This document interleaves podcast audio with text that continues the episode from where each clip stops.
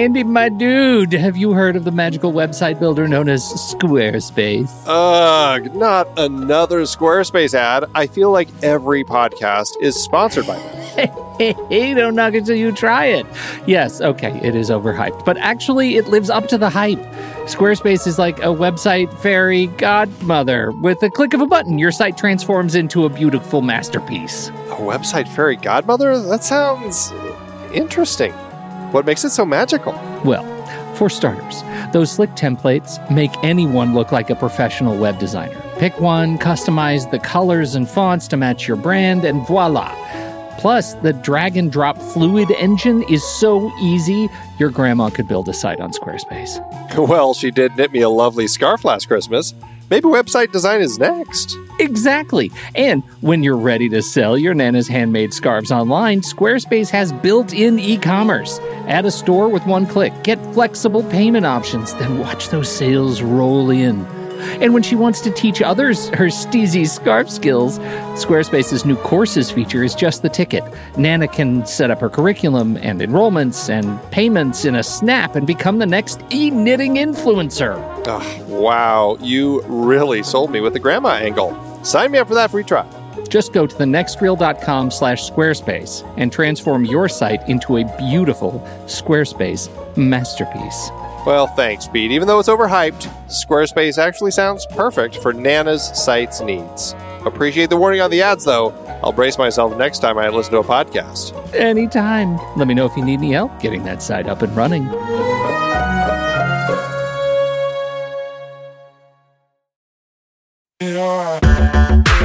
Andy, can you believe we've almost hit 700 episodes of The Next Reel? I know, it's crazy. And with all the other episodes in our family of podcasts, we are well over 1,200 episodes of movie conversation. It's really pretty amazing that we've gotten to have these in depth movie chats every week for over a decade now. And we couldn't have done it without our loyal community of film fans. Their support over the years has meant so much. For sure. That reminds me, we should give the merch store a shout out. Buying shirts from thenextreel.com slash merch is a great way listeners can continue to support the show. Plus, they get to sport our great designs. Absolutely. I think sometimes folks forget we have a variety of shirts, mugs, phone cases, and more available. In fact, a great place to start is with a shirt sporting the Next Reels logo. We also have that classic Fast Times Spicoli Surf School tee, or the weirdly popular Rusty's European Tour shirt. The one from National Lampoon's European Vacation. Why is that so popular? Search me, but we have sold a ridiculous number of those. I guess there are a lot of Rusties taking trips to Europe? We're always adding new designs based on movies we've covered, like our brand new design for a streetcar named Desire, featuring a streetcar named Desire. So if you want to rep your love of TNR and films, head to thenextreel.com slash merch. Every purchase helps us continue to have these weekly in-depth conversations. So visit thenextreel.com slash merch today. And as always, thanks for listening and being a part of the Next Reel community.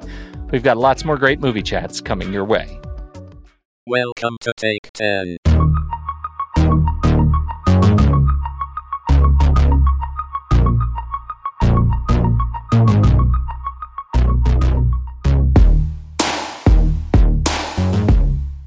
Welcome to Take 10. Uh, this is Kyle Olson from the Marvel Movie Minute. With me is my partner in crime, Rob Cabasco. Hey, what's going on? Hey, so we've uh, this is only the second episode, so it's okay if you have no idea what's going on. This is something that we do that we thought would be fun to service a need. Like we, we last time we Disney Plus was brand new, and so we thought, hey, let's let's dig into a little catalog and give people something to do when they're done with at the time the one episode of Mandalorian that was on.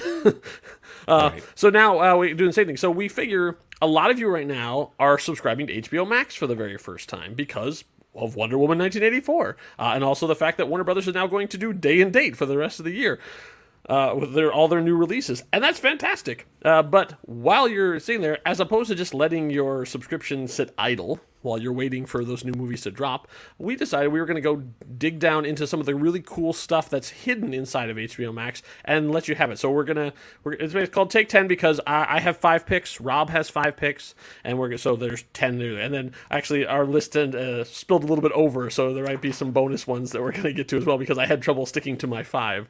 I did too. Yes, there there will be more than ten, but that's okay. And you know, we we talked about this. I mean, yeah, this. You know, what's nice about this show is we only come out with an episode when we have some really good content to talk about, right? Yeah, which is All killer, bonus. no filler. yeah, right. Um, and look at, and I mean, you know, last time we did Disney Plus. Uh, this time we're doing HBO Max. I'm sure we'll do some other streaming service maybe someday in the future. Yeah. Look, we are not uh, we're not salespeople for any of these services. No, not at all. No, we're not endorsing particular anything. We're just No saying, look, promotional fee has been paid. zero, but we are listening if anyone is interested. That's so. true. Yeah. We're not above that kind of thing. Yeah, I mean, We're just not big enough to get their notice. No, exactly. But no, this is just an opportunity to kind of say, look, you know what, with these times and the times uh, are what they are, Mm-hmm. you're probably spending a little bit more time watching uh, streaming services. If you particularly have this one, then here's some things that I think you'll, you know, we both uh, think you'll find interesting beyond the usual release of the week or the month with HBO that they get Yeah. with their movie stuff. Or the stuff that we we assume a certain level of, of media savvy with you. Like we're not like on neither of our lists will be Game of Thrones or Uh, Watchmen oh. or Westworld. Like those are all terrific shows, but you know about them. Uh, Okay. They've done a pretty good job of getting those. Oh, I'm sorry. Did, did I take one for you? So, uh, welcome to Take Seven. and uh, we're no, no, I no, I, wait, I, I good. assume when you when you subscribe, you're like, oh, I'm going to sit down and watch one of these shows, and and those shows are great, uh, but they're also not for everyone. So I mean, there's a lot of people I would not sit down and say, oh, you need to watch Game of Thrones. I mean, there's that that period of time where that was like everybody was, to the and there was a a whole segment of the population that were like, ugh, Game of Thrones, whatever. Right, So. We're not here to convince you that Game of Thrones is a quality show or not, or that Westworld is good or not. That's on you.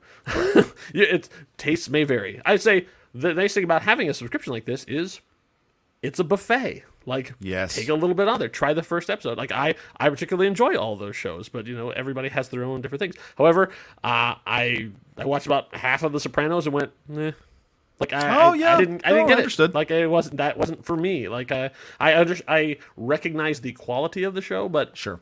not really something I really wanted to spend all my time with. I don't You know what- But you, but uh, if with HBO Max subscription, you can enjoy it as much as you want. You can watch the whole season. great point though is I think what you find is on shows like The Sopranos, even Game of Thrones, Mm-hmm. they are they are more connected to the time that they came out than Very you true.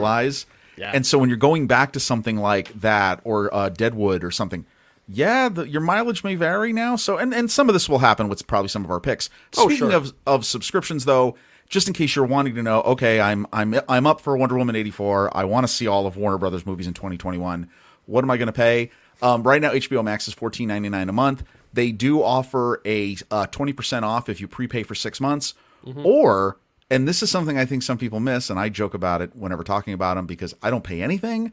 Why? because my entire family is on AT and T, and with certain unlimited plans with AT and T, because they are the parent company, you get it for free.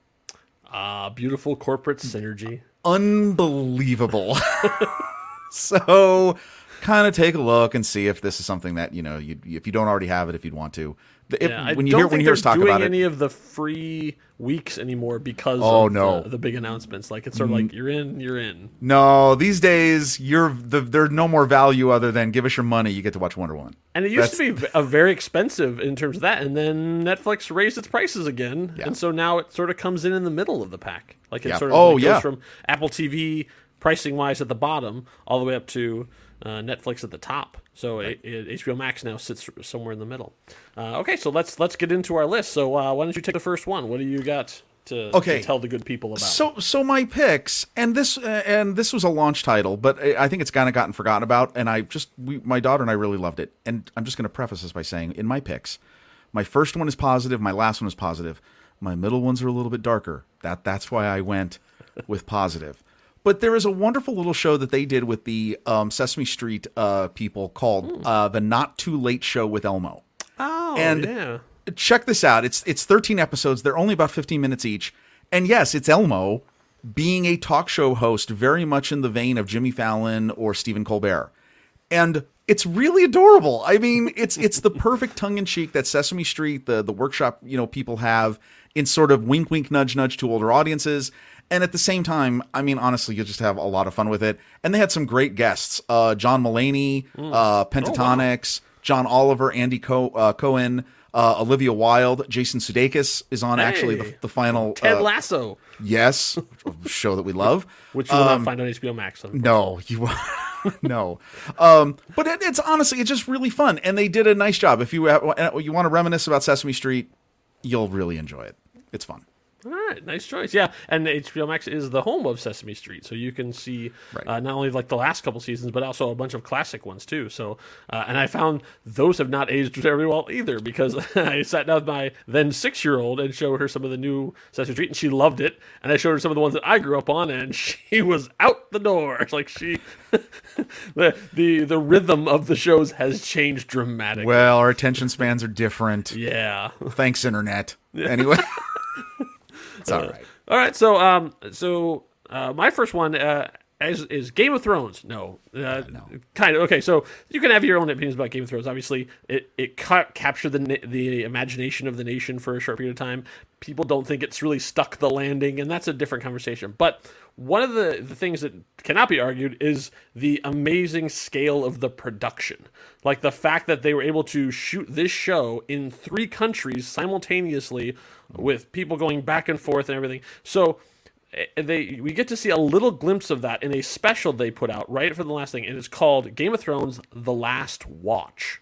So even if you were not the biggest if you ever watched the show, if you're not the biggest fan of the show, if you're like me who like the behind the scenes stuff, like my wife and I love Lord of the Rings, but we really love the behind the scenes and seeing all this how they've done it. We've watched the behind the scenes on all the expanded editions multiple times. That's how much we like it.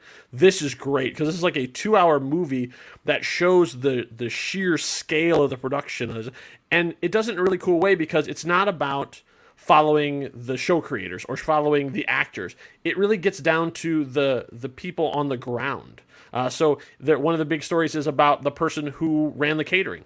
Like, how do you feed this? This is like basically like three armies in different oh, places. How do you feed them all? So like they focus or or the person who did the costuming, or the one of the guys who was an extra, and actually they liked him so much they kept using him. So he died like three or four times over the course of the series because they liked him so much they brought him back, put him in a new wig, had him get stabbed by a different character, and then he'd come back again. And then they talk a little bit about like what it would- like it, as as he knows that this was probably the only job he's ever going to have like this what does you do what do you do now? Like when you're a featured extra on the biggest television show of all time and that show ends what happens to you? Like so they, they talk a lot about that. So it's a it's a really really interesting story about uh, a massive massive show but they do it in a microcosm so you can see how it affects these individual people and watch how hard these people work. Uh, so yeah it's it's a it's a fascinating documentary and uh, it's a really great peek behind the scenes at how this show was done. So game of thrones the last watch Nice. Now, is this now? Is it take place? Is it filmed throughout the entire run of the series, or is it just Well, focus on a certain development? Yeah, period? some of it, some of it, but but mostly it focuses on the last the last Oh. couple episodes. Got so like the, Okay. as they're sort of wrapping up and, and closing everything down, but they sort of tell people's story about like oh I was hired here, and they show like little bits along the way, and then Oh, they get to okay. and then they get to sort of the big rap party at the end too. And and j- in, case you're worried, yes, you do see the celebrities. Like oh, so, Oh, right. it's like you will see all the actors at various times too. Like you know, it's sort of casually through, but they they are not the main part of the the documentary, which I think is what makes it really super interesting. I think that's amazing that so much time and, and effort and resources are spent on documenting the production of these kind of movies. Yeah, yeah, we've seen I this love in that like stuff. I was in- afraid it was going to go away when uh, when sort of we switched from Blu-ray to streaming. Uh, Exactly, I really was right. Sad about that, but now it seems like people they realize people have a real hunger for this stuff. This is awesome. That's fantastic. Um, all right, so my next pick, uh, and th- this is this is two uh, two different series, but I'm going to put them together because they're kind of the same thing and they're they've sort of been back to back. Okay, So uh, HBO has been known to be a phenomenal uh, developer of documentaries, and not just the the one you just talked about, but like ones that tackle really tough issues, really serious things. I got caught up in watching The Vow, and The Vow is a documentary about the uh, true. It's a true crime story of this cult called NXIVM. It was big in the news in the last few years, especially in late fall of 2020, and it ju- I got totally sucked in. It was unbelievable. It told this whole story from the perspective of some of the people who got involved in this unfortunately and and their struggles. The two people of note I would mention that are in it that are heavily featured is uh, Catherine Oxenberg, who is a famous American actress from the 80s, I believe, Dynasty, maybe a few other shows. Her daughter was involved in this. And uh, Bonnie uh, Piesse I might be pronouncing her last name wrong. She played a young Aunt Beru in the Star Wars prequels. Ah. And So of course, sh- the biggest celebrity name attached to this would be then Allison Mack, Yes. who was a the star of Smallville for the entire run. I think she's Yes. all the way to the end. She was the she right up there with with Clark Kent's character. I mean, they were they were actually the main characters of that show for the most part. Um, and you know, I'll tell you what, it's it's you know, why would you watch this? This is horrible. This is about a sex cult and and all this horrible pain and and craziness that it caused. What they do in this is that they it's not just about the aftermath and the stuff that goes on. They really go into how did people get caught up in this? And everybody who get caught gets caught up in this is normal. They're just like any of us and they just do an amazing job exploring it. I know there's been some controversy about this because there's another series that is coming out on another network that involves some of the other people that were not a part of this one, and, eh, uh, and for all transparency purposes, uh, HBO has announced there is a season two of this show coming out, and you'd say to yourself, "What? How is there a season two? they actually the guy who was the head of the cult is now in prison and he is i guess going to contribute. They're going to interview him from jail and and and maybe allison mack the rumor is that maybe she might be involved in the second season of this. Again why would you watch it? It's just because it's a wonderful detailed study of human psychology. And and honestly if you want to know how people get caught up in cults hmm. because that might be appropriate information for these times that that you know you you could learn like what makes people tick. And that's in, includes all of us And as someone who is not into documentaries, uh, I, I I actually found a, an HBO documentary that I really really got into. So that I'll use that for my next pick. Uh, so this was a story that like like sort of came and, and disappeared uh, for a while, but then they now did a documentary, and I thought, well, how are you going to make an entire documentary about this this one stupid little story? And so it was one of those times like during quarantine, and we had HBO Max, and we decided to right. just try the first episode, and then got absolutely hooked so much so they even roped in my 13 year old daughter and got roped, and that was a little story called McMillions. So oh. McMillions is the story of how, for like through the late 90s and early 2000s, the McDonald's Monopoly game was rigged. For the last like five years they ran it, not one person who won an event was actually a random winner. They were all chosen by someone. They, and so it get it the the story they tell is fascinating. It goes over multiple episodes. And they always like find a way to end on a cliffhanger where you're like, wait, what? so they, they go all the way back from from the original FBI tip, and you meet the FBI agents who are investigating it, and then they go through, and then it gets involved in organized crime and uh, family and land deals and and over the to multiple states. And like it just this this whole web of conspiracy gets bigger and bigger. And the biggest question is through the whole thing is how the hell did they do it? Yes. like because like they show all the security measures they took and how is it that someone on the inside got all of the winning tickets from under the noses of everyone who was grading this and had them and was able to give them out year after year after year? Uh, so yeah, you don't actually that, that one they tease that out over the end so that before you understand the full story then they tell you exactly how it was done.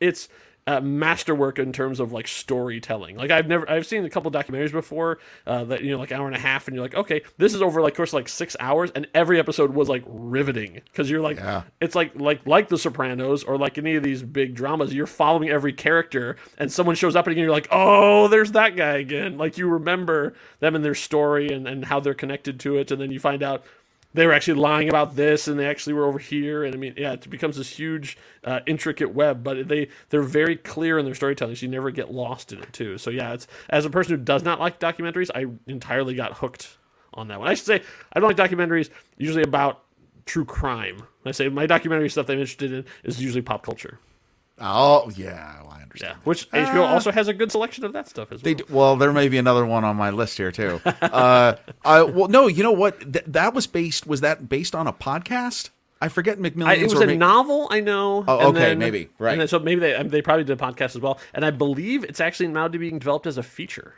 No, that's a great. It's a that's a great pick, and it's a great great story. Okay, so I'm gonna go. Okay, I am gonna go again documentary on this one, but this one's a much more lighter heart. Well, mm, half and half. If you grew up in the northeastern part of the United States in the 1980s, you more more than likely heard about an infamous theme park that was in Vernon Township, New Jersey. And I can distinctly remember this. I can tell you this growing up in northeastern Pennsylvania. I remember my brother and I watching the commercials for this. And I remember us both thinking, that place looks amazing. and also knowing there was no way in heck my parents were going to take us there because it looked ridiculous. The, the, the park was called Action Park. And the documentary, which was uh, came out this year in 2020, is called Class Action Park. It is, and this is not this is not a multi-episode one. This is a one and done. This is a this is about an hour and a half, I'd say, and it is just an incredibly funny, serious because obviously there were people hurt at this park. And if you don't know the story, is Action Park was just run by a guy in New Jersey. He bent a lot of the rules, didn't really have any safety protocols, let kids run the park, and he kind of sort of paid off all the like township people so that they looked the other way and crazy stuff happened. and if you want to know one of the crazy stories I can tell you is they had an area in the park where they had golf carts that were made up to look like tanks hmm. with like chicken wire on them and had uh, baseball shooters mounted to the front of them that would shoot tennis balls at each other, and you would run around. You would drive your your tank on on this big area and shoot tennis balls at like the other people. One day at the park, apparently, a guy shows up. Kid is inside his tank. He brought himself a lighter and some lighter fluid and lit all the tennis balls on fire as they're being shot out of the tank.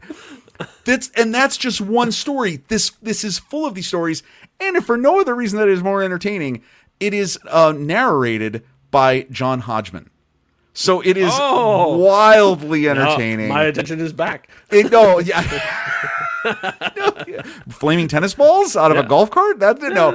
Um, nah, it's. I'll tell you what. It is really worth watching, and obviously, and there is there is a serious component to it because there were people who got Actually killed at this park. yeah, yeah. Oh, Well, killed, really? Yeah, yeah, killed, and uh, Okay. bad stuff happened. So, if you're interested in this, or if you have any memories, again, northeastern the United States in the 1980s, you you've heard of this. Yeah, definitely give this a look. Yeah, I believe they did a, a feature of this too. Didn't Johnny Knoxville do his own well that's the story? th- that his his was completely fictitious but was based on, on- the oh, lore of this actual place Ah, okay. Yeah. All right. So that's that's Class Action Park. class action park Class Action Park. Okay. Uh, so I'm gonna, I'm gonna shift over into the fiction section, uh, and I'm gonna t- tell you about this is probably the weirdest thing on this list, and probably the most obscure. Yes, I'm throwing down that gauntlet, Rob. so this is a, a, film I, I, saw back in in the '90s, and it was one of those things where it's it's it would have been a cult classic, except that it's an HBO original picture, and like nobody was watching HBO in the '90s.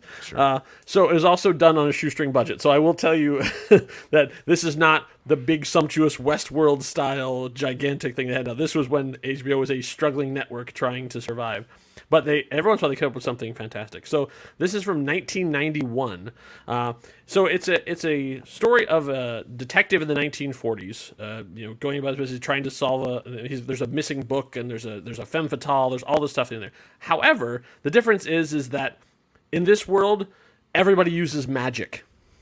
So it's called Cast a Deadly Spell. So he's a guy. uh, So the the the main actor is played by Fred Ward, and he's Harry Lovecraft. Uh, And so he's trying to track down uh, this missing book, which is actually a cursed spell book. Uh, and so in that cast, only you have uh, you have David Warner, who, if anybody watching the '80s movies, you've seen him, and he also he was on Game of Thrones as well. Um, he was also in Time Bandits. Uh, Julianne Moore is the uh, sort of the femme fatale, and Clancy Brown is in this as well. It's one of my favorite sort of character actors. This is actually directed by Martin Campbell, who went on to direct Goldeneye. oh wow Yeah, uh, written, written by uh, Joseph Dougherty, who did a bunch of like uh, a bunch of the dramas, and that he was in thir- uh, did something with thirty something, and uh, like a lot of the the sort of.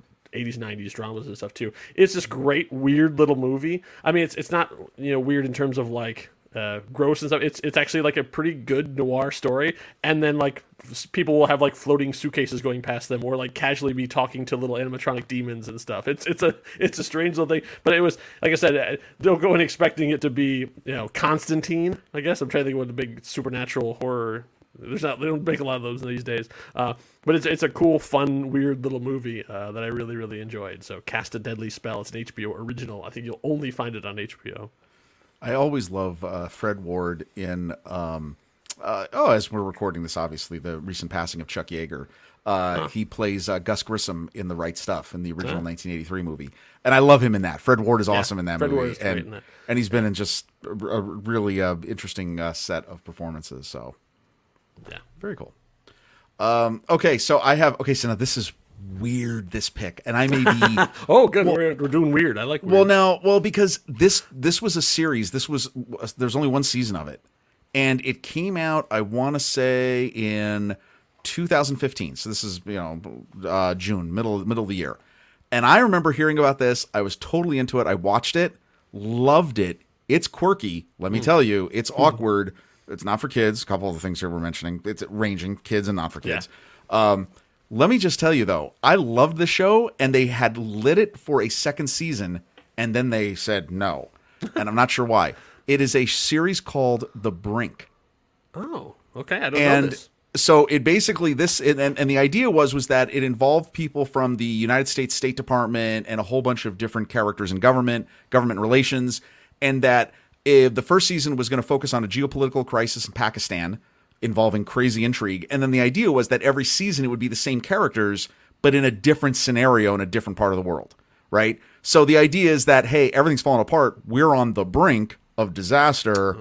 How do we get out of it? Now you'd say to yourself, okay, wait, so that sounds kind of interesting. I don't know. It sounds like something that could be on Hulu or whatever. The cast for this was Jack Black and Tim Robbins as the two main characters. Wow. And I mean, it was just so well done, but it was, and again, I can't emphasize the fact that it was very quirky. They had other people in this, um, Asif Ma, uh, Mandvi, Oh, Mandvi. I love Aasif Mandvi. Yeah. Uh, I've got. Thank you. Um, Jamie Alexander was a recurring character. Michelle Ooh, Gomez, John Sif. Larroquette. Yes, Oh, like John Larroquette. Oh man. John Larroquette, who plays an amazing character. I won't even give anything away if you watch this because you have to see his character because you're like, oh, well, I really hope this is how things really are. Um, it just was amazing, and they even got like the first. I think the the pilot episode was directed by uh, Jay Roach. Wow. Okay. So, you know, I mean, they really got people behind this, and I think they expected it to be a big deal, and it just it just didn't go anywhere. Um, but if you want something, and let me just tell you, Michelle Gomez, who many people might know from various things, she plays the mistress uh, from Missy. Doctor Who, Missy. Uh, let me tell you, her. Oh, okay, and it's not for kids. Her character. I mean, it gets weird. If you're looking for something that's just a departure from the normal political espionage like entertainment, oh, this this will probably do the trick. And you get to see Jack Black and Tim Robbins just chew Yeah. up the screen. So anyway, the right, brink. So the brink. All right. So uh, my next pick is also of the one season wonders uh, that that came to disappear. And this is let me get because this show never made an impact, and I don't really understand why. Like this should be on the list of some of the best one season wonder shows of all time, uh, and it wasn't. So this is from 2008. It was a it was a show that came out. They did like eight episodes, and then nobody seems to know why it was canceled. Like every everything I read online was sort of like, oh yeah, I, I just uh, turned it away. So it's called the Number One Ladies Detective Agency. It's about a woman in Africa. uh, Af- she's from Africa, uh, who basically decides to open a detective agency in her small town. So it's a small town detective show. It's just set in a village in Africa. And so, like, I, I I'm trying to explain, know how to explain this because there's no, there's, it, this is not a crime-ridden thing. This is not murder and rape and and you know, like and stealing. Like, it's basically like, I think my husband's cheating on me. Oh, okay, well, I'll find out about that. Or someone stole my, you know, my my my prized milking goat. So it's I, I it's like I don't want to say it's wholesome, but it's like it's friendly. It's like you know, it's, it's, Yes, it's like no, she's not dealing absolutely. she's not dealing with drug lords or anything like she's dealing with helping people with their problems. And so it stars Jill Scott, who most people know as a, a singer, who's she's a fantastic singer, but actually did a little bit of acting too. And her sort of secretary, her sort of uh, uh, sidekick, is Anika Noni Rose it's like the the two of them together. It's like these two women just trying to help the people in their very small community, uh, and, that, and it's gorgeous because it sh- it was actually shot I think in Botswana.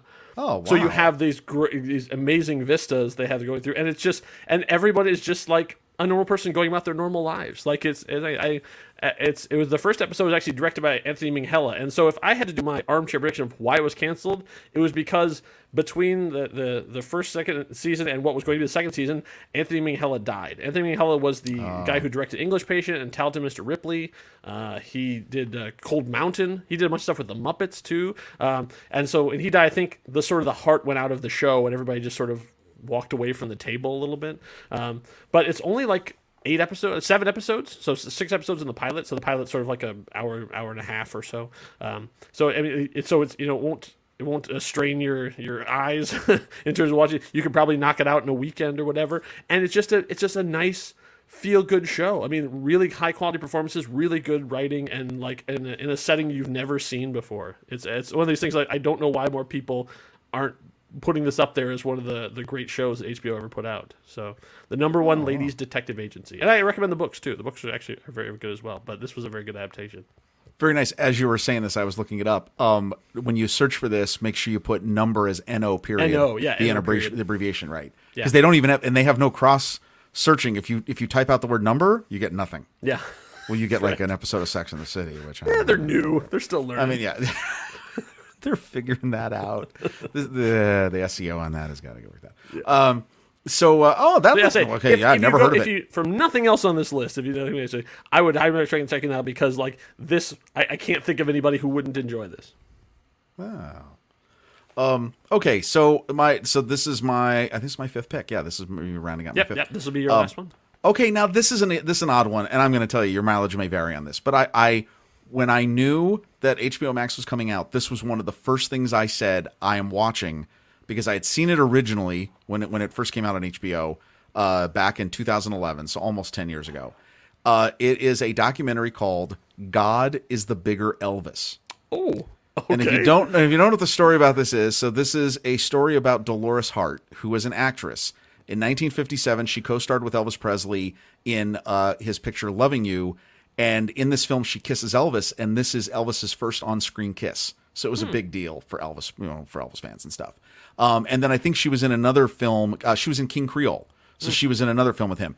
Beautiful actress, had a very nice relationship with Elvis Presley. Um, shortly after this, at the age of 24, she abandoned her career and became a Benedictine nun. oh, okay. Now I know this story. Yes. And I will just tell you this it doesn't matter what your affiliation is or anything. This is a beautiful, tender story about just the callings that people have in their lives and what they're drawn to, and the, the journeys that they take, the sacrifices that they make, all of it. I'm going to tell you, it is just, it is a beautifully well done story. And I love this. This is this is one of those things. Again, this is this long history of, of HBO just putting money into projects that you just nobody else would. Nobody else is going to Yes. tell this story, Yeah. right? And and and bravo to them. I mean, uh, again, everything's got a you know everyone's got a different take. I'm sure.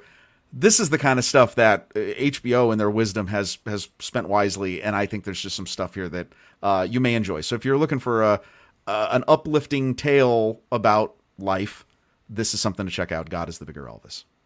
That's really good. I, I know I've seen her a lot because in the '90s, every time Oscar season would roll around, she is a current. I mean, I, I believe she's still alive, Yeah, uh, yes. as far as I know. Uh, so she is a still a member of the Academy because Yes. she was a screen actor. So Yes. she's still part of the Academy. So they would they would bring her out at Oscar time and be like. What's the nun's pick for best picture? and, Yes! that stuff? and so they would bring Yes! her out and like actually interview her in full habit. Yes! uh, about what uh, what movies were that and what she was picking for uh, her Oh. choice because she got to vote on the Oscars. yeah, at the time of this recording, she is uh, 82 years old in uh, Chicago, and uh, and you know, and, and it's amazing. I mean, what an interesting life in that because she's, I believe, it's cloistered. I believe the. So I, I mean, she so. she only, you know, there. In fact, one of the most poignant endings, not to give anything away, because this is always in the promos. She had a, a a man who she had had a close personal relationship with, and at the time she had left to, to go for this change in her life, he still comes and visits her on the one day I think a year that she can leave and have a conversation with somebody. Wow. And my God, it is just unbelievable. Like again, it uh, this the I think this was the first thing I watched the day that I, I activated my HBO Max subscription. so I love it so much. So There you go. So, so my my last pick also is in of the only HBO would pay for this kind of thing, and and actually it's it's a it's a movie that both of us really enjoyed. But I got to tell you, this is a very very small segment of the population who's going to like this. But I this is one of the things I, I just love that this movie even exists, and I'm happy that now it's on HBO Max that everybody can see as much as they want. It's called The Late Shift.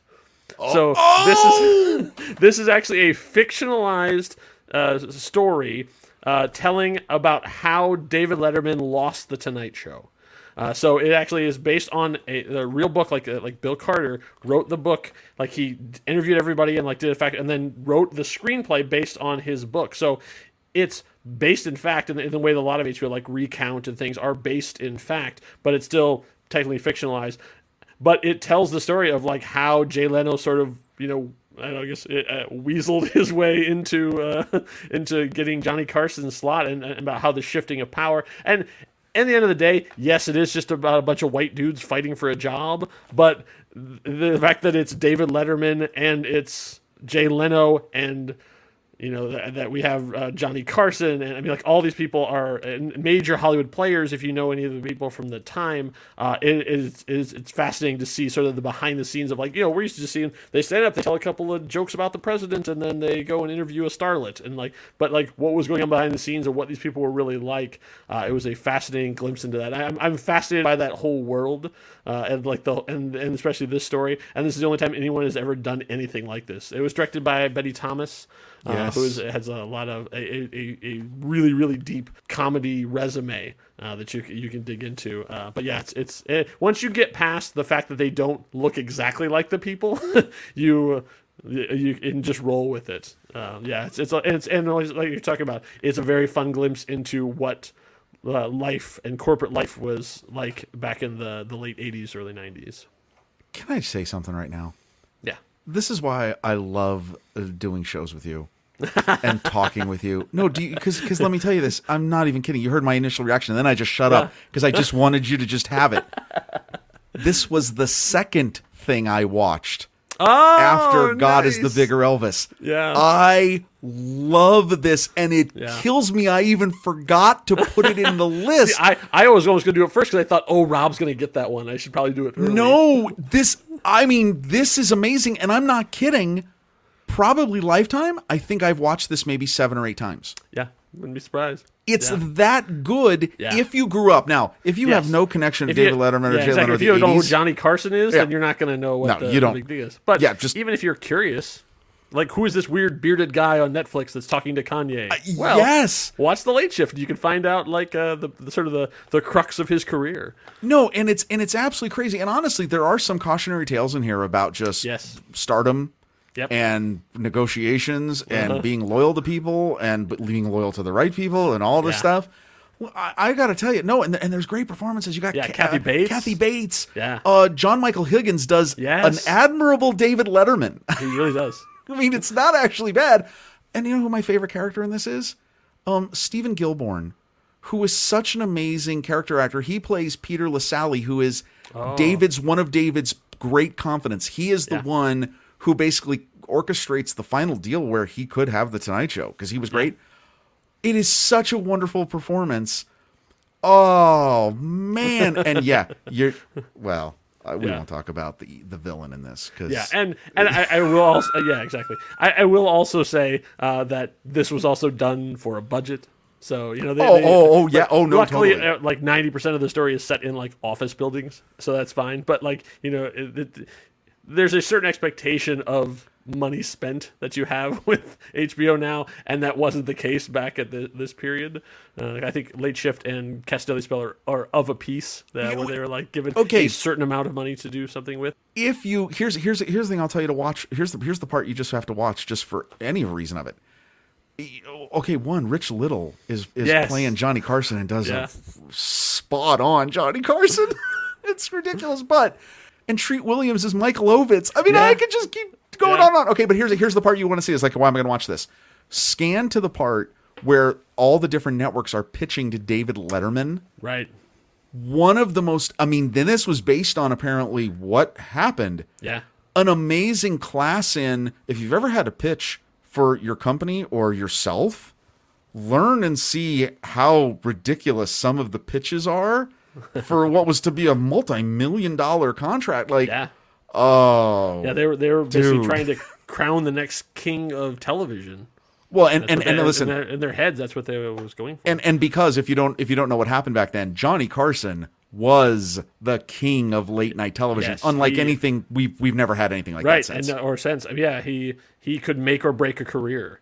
Like he could- Absolutely. Like he could, like he he like would you know his his approval would guarantee box office opening, a careers like you know he almost all of the uh, comedians who went on to create shows like Seinfeld, like Drew Yes. Carey, be, basically because they were given the approval of Johnny Carson, and people who were not, you know, they never got the television deals, they never got the movie deals.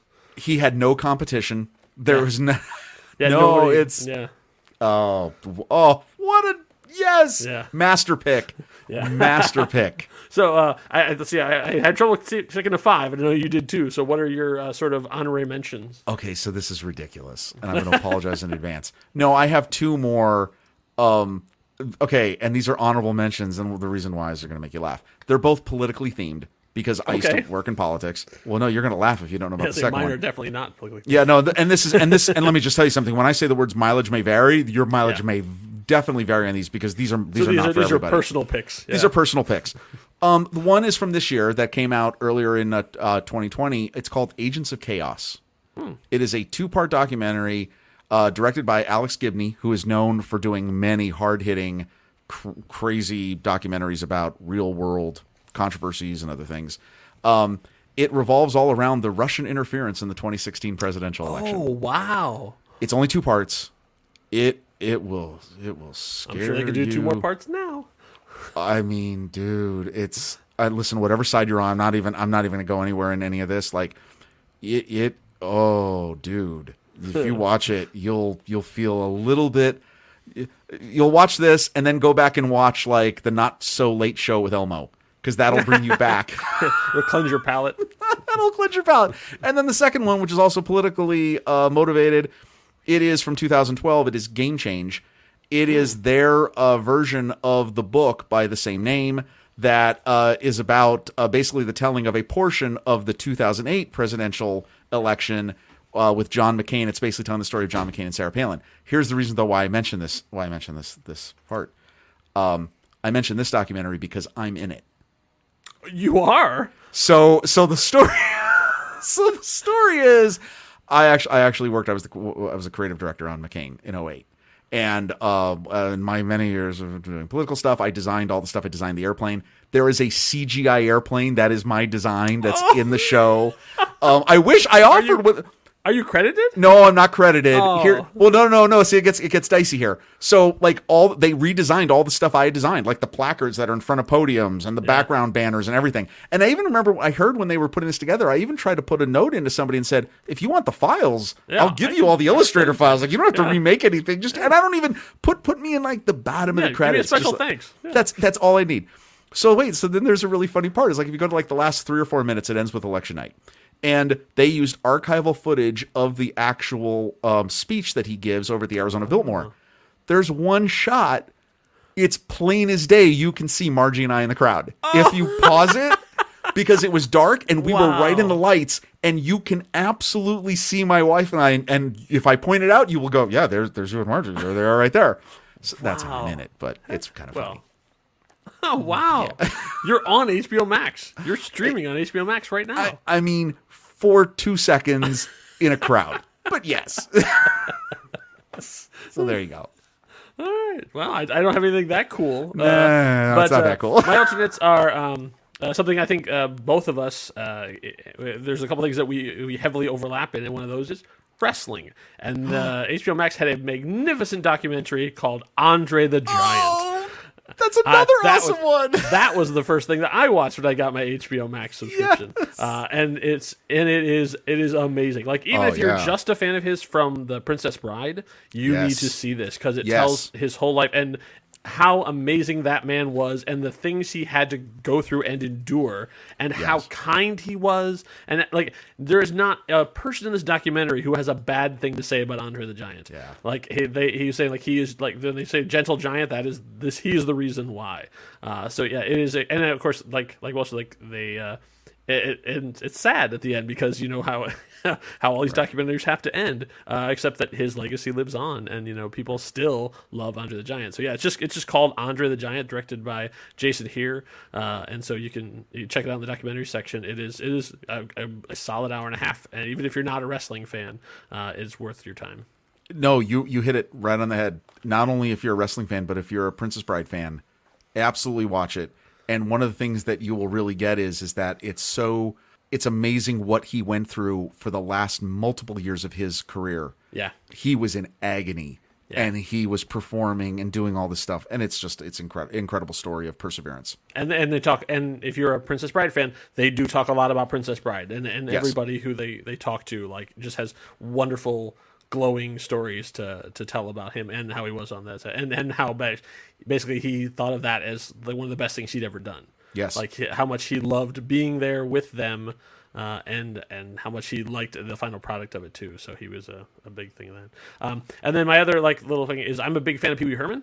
Uh, so what pe- a lot of people don't know is Pee Wee Herman, the character, came out of the Groundlings, and so that character sort of broke out just from Paul Reubens doing a, a, a wacky character in a, in a sketch. I think it was a, a dating game riff, and so he came up with like who'd be the worst person to be in a dating game, and he created Pee Wee Herman essentially to be the worst person that uh, someone would be as a contestant, and the character broke out so fast that he sort of he, he said I never created another character because that one was so great. I just did that for them, and so from that he created a stage show of that. So then that that became the Pee Wee Herman show was a stage show, and it was like the hottest ticket in town at the time. Like they basically just did that, and they had that at, at a uh, small theater in L.A. Then it actually went to, to Broadway for a while, and from that, that's how he got Pee Wee's Playhouse. But the Pee Wee Herman show was actually an adult themed version of that, not in terms of like capital A adults, but like more like the jokes and the sentiment were much more adult aimed uh, than the, the the very kid friendly version that we saw on CBS on, on Saturday mornings. Most people know Paul Reubens' story. Then he went away for a while, and then when he came back, and Pee Wee came back, he actually revised the show and then did on Broadway. So that that was what was cool is that HBO then recorded it. So in 2011, they actually recorded the full version of the Pee Wee Herman show with multiple cameras and stuff too. And there's a, a bunch of uh, like a lot of people from uh, the original show who went on to Pee Wee's Playhouse then came back into this. So like the like the genie is the same guy and that kind of thing. Uh, and some people who have sort of aged out or like gotten huge, like the fact that Laurence Fishburne was the original Cowboy Curtis. So obviously Laurence Fishburne's not going to come and do Broadway for eight shows for this thing. So um, so they found somebody else to do that, a, a great uh, another great performer. Uh, I'll let that be a surprise uh, for those of you who are animation fans. You're going to be excited. But they actually you got to see, you get to see the whole show as if you're you know like like Hamilton, like you're you know f- front row center, uh, seeing a great. So if you want to see a great another great Broadway show, uh, the Pee Wee Herman show on Broadway uh, is streaming on HBO Max. So check that out too. Did If not know.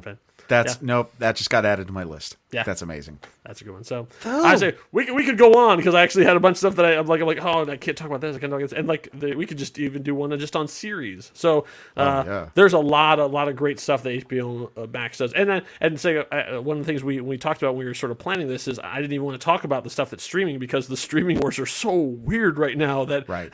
we can't say like you should watch The Dark Knight because. At time of recording, I have no idea if the Darker Knight is still going to be there because their No, movies exactly are right. moving around so fast that I, I wanted to focus on the stuff that are solid pieces of, H, of HBO Max and, and of the HBO family that are not going anywhere. Right. Well, we've even said because we're big Doctor Who fans. Yeah. At the time of recording, they still have the the full li- and I think they have Yeah. them for a while. The believe so, rights yeah. to all of uh, 2005 on yeah. from the reboot of Doctor Who, and might I add, a fantastic organization to them as well. Oh, like if you want to go back and watch Doctor Who, this is actually maybe the best way to do it if you're interested from the last 15 years. Um, yeah, because they've done a really nice job. They've curated this 15 well. years. Holy cow. It really Isn't that is. Crazy. Yeah. Yeah, from Eccleston's first appearance to. Yeah. Man. Oh, good stuff. Well, there's Yeah, some so- stuff to Yeah, watch. exactly. Between those 10 plus four, like 14 picks total. Uh, I think uh, hopefully you can find something that you like. And if you do, we'd really like to hear about it. So we're on all the social media stuff. Uh, you can, you can, we're on Instagram, we're uh, on Twitter, all that kind of stuff. If you, if you find something you really liked, I would, uh, uh, Discord, if you find something you liked, I'd really like to know so that we could, uh, you know, because that really gives us a, a sense of joy uh, that we actually found something that someone went, oh, I watched the show, I never heard of it, I really liked it, thanks. Like, that makes me feel really good. Uh, so that's why we do these things is trying to give you cool stuff to watch that other people. Can, If so. uh, if you have watched anything we've uh, suggested and you thought it was a complete waste of your time, keep it to yourself. yeah, you can keep it to yourself. Yeah, we don't we don't need to hear that. The Brink. What were you thinking? what was this about? Ah, no, no, that won't be the one. So all these things are streaming uh, now. So uh, you know, as you as you finish Wonder Woman 1984 and are looking for more things while you're waiting for Justice Justice League the Snyder cut to come out, uh, there's a lot of really good stuff you can get into. So hopefully we've uh, steered you towards some good stuff. Awesome. So we'll be back uh, in, the, in the hopefully in the near future to give you another take ten on some other stuff. Uh, so thanks for listening. Uh, enjoy the rest of our Next Reel family of podcasts. Enough said. Bye. End program.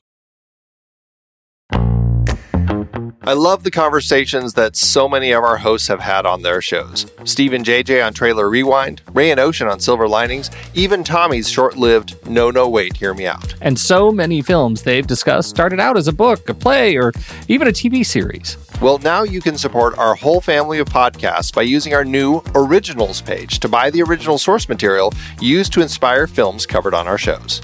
Just visit thenextreel.com slash originals. Your purchases made through our links give us a small commission at no extra cost to you and allow us to keep having these fantastic conversations. It's a wonderful way to support the show. Producing these podcasts week after week require a ton of work behind the scenes. If you'd like to help support our efforts, try using our originals page when shopping for books and movies that we've covered. It's your one-stop shop for Amazon and Apple links where you can buy the book, play, video game, movie, etc., upon which the movie is based. Original material for Trailer Rewind movies like If Beale Street Could Talk, The Goldfinch, Aniara, or The Two Faces of January. or Silver Linings movies like Repo Men, which was based on the repossession Mambo. Plus, by using those links to buy books, Amazon and Apple show us a little bit of love, which allows you to support our family of shows with minimal effort. Visit thenextreel.com slash originals. It's a fantastic way to support the show and find a great book to read. That's right. Head over to thenextreel.com slash originals to find your next read and get started today.